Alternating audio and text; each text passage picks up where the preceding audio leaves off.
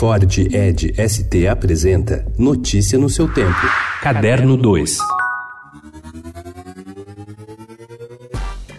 Um fundador, assim o crítico literário americano Harold Bloom classificou Machado de Assis em sua obra Gênio, os 100 autores mais criativos da história da literatura, lançada pela Objetiva em 2008. O escritor carioca, cujo aniversário de nascimento completa 180 anos nesta sexta-feira, é colocado ao lado de outros nomes que Bloom considera decisivos para a evolução da escrita, como o francês Gustave Flaubert, o português Essa de Queiroz, o argentino Jorge Luiz Borges e o italiano Ítalo Calvino, todos considerados por Bloom como ironistas trágicos. Faz tempo que vocês voltaram? Dois meses, três semanas e um dia. Tu não pareces lá muito adaptado. Eu não disse que eu tava.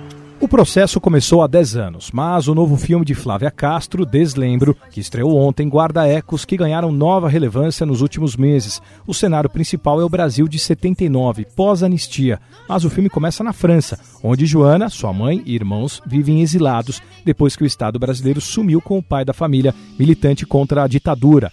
A volta do grupo ao Brasil coincide com o retorno de Joana ao lugar onde nasceu, mas que na verdade nunca conheceu. E a resistência enorme que ela exerce é fruto da imagem de um país que, nas suas palavras, torturava e matava.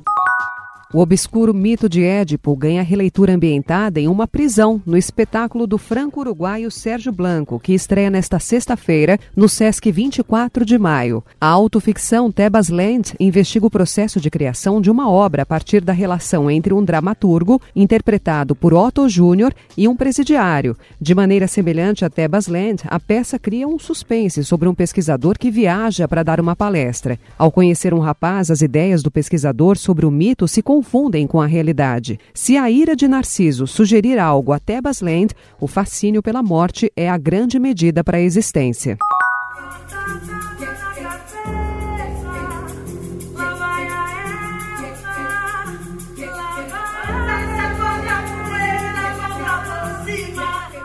Um dos musicais mais premiados no ano passado, Elsa, volta a São Paulo para uma temporada popular no Teatro Sérgio Cardoso, no bairro da Bela Vista.